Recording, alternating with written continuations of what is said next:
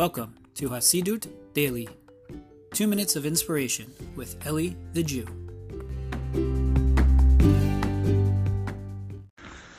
Shalom, shalom, my friends. Hope everyone's doing well. I wanted to share with you a quick thought. Um, I actually just heard today from the Stropkover Rebbe, who I was blessed to sit with him for a couple of hours today, which was absolutely amazing.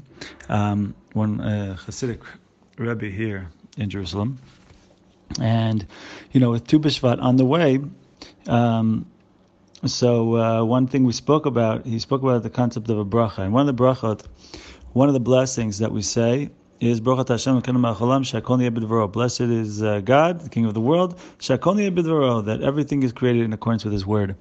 And he said that those words in the middle there, uh, uh, Melech Ha'olam Shakol is the acronym, the first letter of each of those words, Melech Ha'olam Shakol um, are the letters that spell the words the word neshama, the soul. Why? Because what we're making a blessing on has a soul within it. Either, um, well, one idea behind that, there's a couple of ideas that are connected to this.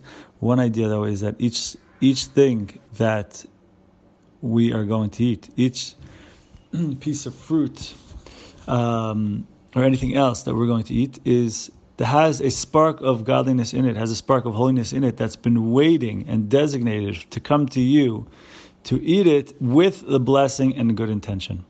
And so it's waiting for you to uplift it. It's waiting for you to elevate it. And so the idea is to have a certain level of kavanah, to have a certain level of focus, to have it in mind, to uplift the the spark of holiness in in that particular thing. And so this is one idea we can carry with us as we're going to be involved in eating fruit coming up on Tu hopefully, right?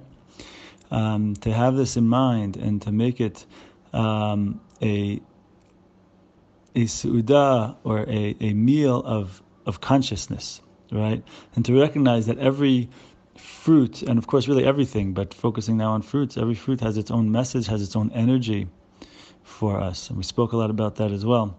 And also, part of life as well is the, the enjoyment that um, that we we say the after blessing. He also mentioned this. We say the after blessing of Baruch Hashem and we say we say that Hashem is in the after in one of the after blessings. We say that God fills up. Um, um, that which is uh, lacking within us, and then also says, and we can, and we also have, and also gives us life. And he said that these are two. He, he, he explained there's two concepts. There's two concepts here, and he brought certain sources. Explained there are a couple of concepts here. Number one is that yeah, bread and water is God could have just given us bread and water and we'd survive on that. But no, He gave us fruit as well. He gave us apples and fruit and and and good things as well. And that's to, to give us a little bit of life. Also, one of the one of the one of the fruits that we have that we're very very very familiar with from the holiday of Sukkot is a is a pri hadar, is an etrog, but it's called in the Torah hadar. And so he said hadar is hadar, the one who lives. And so it's with fruit that a person is enlivened. The person has a little bit extra um, we live with the we, we have feel a life because of the added enjoyment that we have from the fruit more than just surviving. So we should be blessed to uh, to to enjoy the day to enjoy the time and uh, God willing we'll speak more hopefully about Tu B'Shvat and other wonderful things soon enough Thank you for listening to the Chassidus Daily Podcast. For more inspirational content, including books, audio, and video presentations, visit elithejew.com.